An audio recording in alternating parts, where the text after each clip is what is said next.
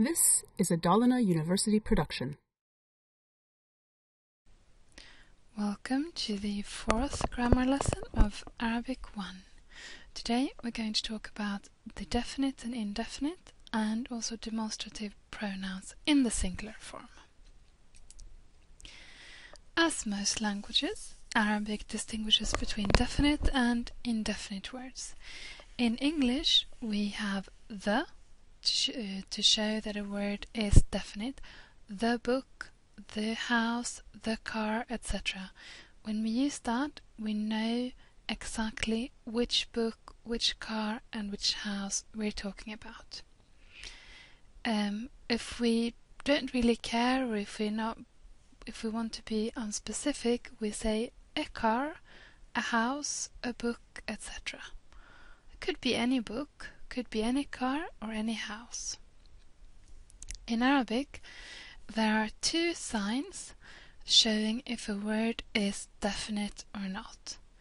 The first sign is the two letters alif and lam, al, that you attach at the beginning of a word. Beit is a house, a house, any house. Al-Bayt means the house. Okay? Al can never stand on its own, and the lam is always, always attached to the word um, al is defining. When we, when you have seen the text now, we have read a couple of texts, you've seen that at the end of the words there are also vowels, right? It could be a damma, a kasra, or a fatha an A, U, or I vowel at the end. Um, when a word is definite, the last vowel is always single. With al at the beginning, there can only be one vowel at the end. Now, if a word is indefinite, instead, the complete opposite is true. You don't add al, of course, and the two and the vowel at the end is a double. So you got two two vowels instead of one. And we have a couple of examples here. If we look from right to left, um, we have kitabun, and you can see the two damma, two dammas at the end, the two u vowels signifying that it's indefinite. Two U vowels together are read like UN. Kitab is what we have said up until now. Kitabun is what we will say from now onwards, showing it's an indefinite word. If we want to talk about the book, we add alif lam, al, and we take away one of the vowels at the end. Al-Kitabu. And then we read it all together. Al-Kitabu. If a word has a feminine marker at the end, as the next word we're going to look at, siyara, up until now we've just said that this sounds like a long A. Siyara, Karima, Jamila, etc. If the letter signifying that it's a feminine word is a ta marbuta, the little circle with two dots above. If that's the end, when we add the final vowels, we need to add a T sound as well.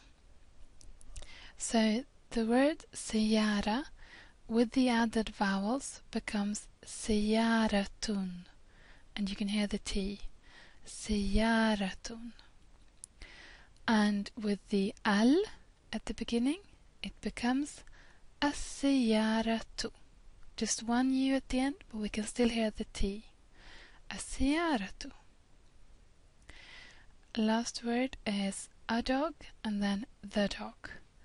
Kalbun, al. Okay, so got two signs the L and the single or double vowel at the end of the word. the next thing we're going to talk about today is demonstrative pronouns. Last lesson we learned that feminine and masculine is very important in Arabic since all words are divided into these two groups. A word is either feminine or masculine. And adjectives can be changed to be either feminine or masculine, and so on. Now, this feminine masculine business doesn't only count for uh, nouns and uh, adjectives, it works for all other words, almost all other, other words as well. And it definitely works for the demonstrative pronouns. Now, the in English, there are two demonstrative pronouns that are used most of the time. This for things that are close to you, this book, this computer, this course, and that for things that are a bit further away. That car over there, that dog over there, and so on. Now, in Arabic, we have the same words, this and that, but they come in two versions. This for masculine things, هذا. This for feminine things, هذه that for masculine things, ذلك, and that for feminine things, tilka. Now, it doesn't only work for things, it works for human humans as well. So if you want to say this man, you use هذا. If you would like to say this woman, you use هذه. We're going to have a couple of example, examples on the next page. Um, remember the nominal sentences that we did last week? Sentences that consist of two nouns, or at least there's no verb in the sentence. If we want to say, uh, oh sorry, we can use the demonstratives as well in these nominal sentences. Using one of them, either هذا, هذه, ذلك or تلك, together with a name or a profession gives us a sentence. هذا صحفي. This is a journalist, a male journalist. هذه ممرضة. This is a nurse, a female nurse. ذلك محمد. That is Muhammad. tilka rima. That is eh, rima.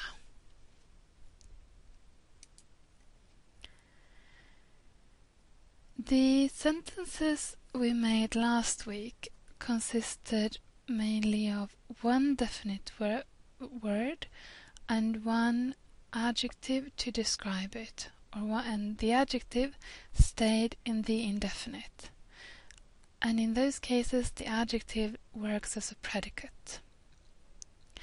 Now, we said, for example, of tabibu tawilun. The doctor is tall.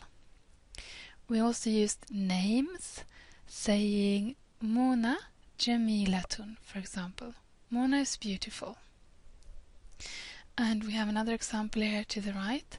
Albintu qasiratun. The girl is short. Now, if one wants to expand on these sentences a little bit and say something like, this doctor is tall instead, or this girl is short. The only thing you have to do is to add the demonstrative pronouns that we just learned in front of the sentences. So, الطبيب طويل, the doctor is tall, becomes هذا الطبيب طويل. This doctor is tall. هذا الطبيب طويل and البنت قصيرة the girl is short becomes هذه البنت قصيرة this girl is short and it works of course as well with Velika and Tilka if you would like to say that doctor is tall or that girl is short. Now we're going to go back and talk about adjectives. As we just said, last week we used adjectives to form sentences. We used adjectives in the position of a predicate to give us more information um, about the main subject of the sentence.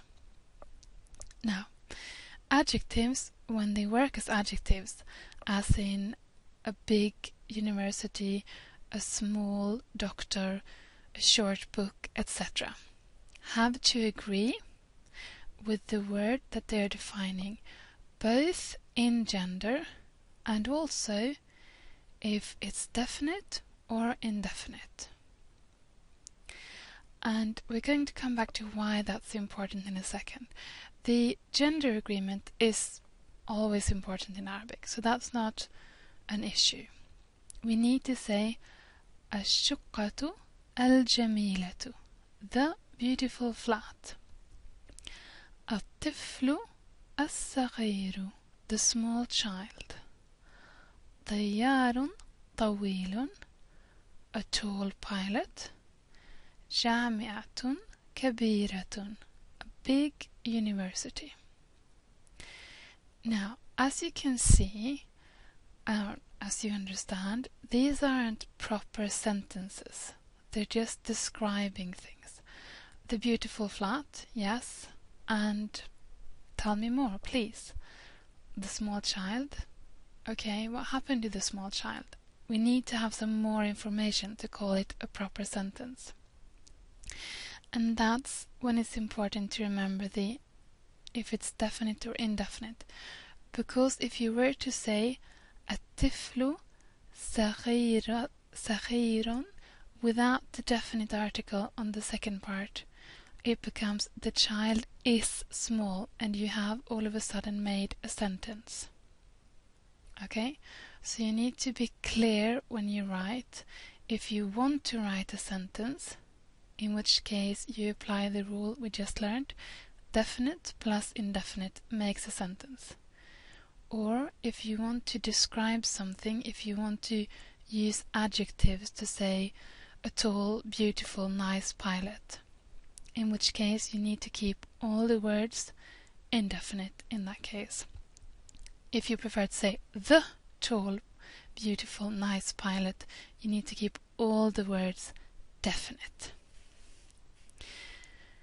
Now, uh, we're going to see some examples of how we can use these word combinations or adjectives to build sentences. As we just said, definite indefinite makes is still applies. If we look to the right, we have the example from last sentence. We had طيار طويل, a tall pilot. But what we have done now is we've added the demonstrative pronoun هذا, this, for masculine, and all of a sudden this becomes a sentence هذا طيار طويل This is a tall pilot. It works the same with the feminine. مدينة صغيرة a small city.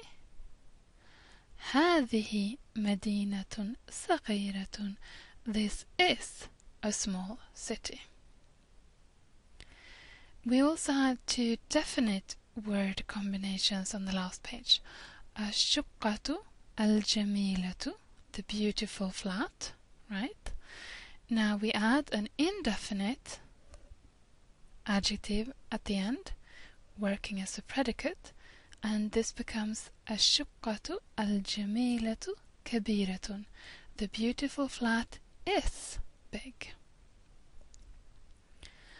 And the same thing for الطفل الصغير the small child الطفل الصغير جميل the small child is beautiful so when you look at a sentence trying to translate it into English or whatever language you prefer to translate into you need to think definite on one side indefinite on the other side and in the middle that's where the is or are or am should go if it's a nominal sentence, of course.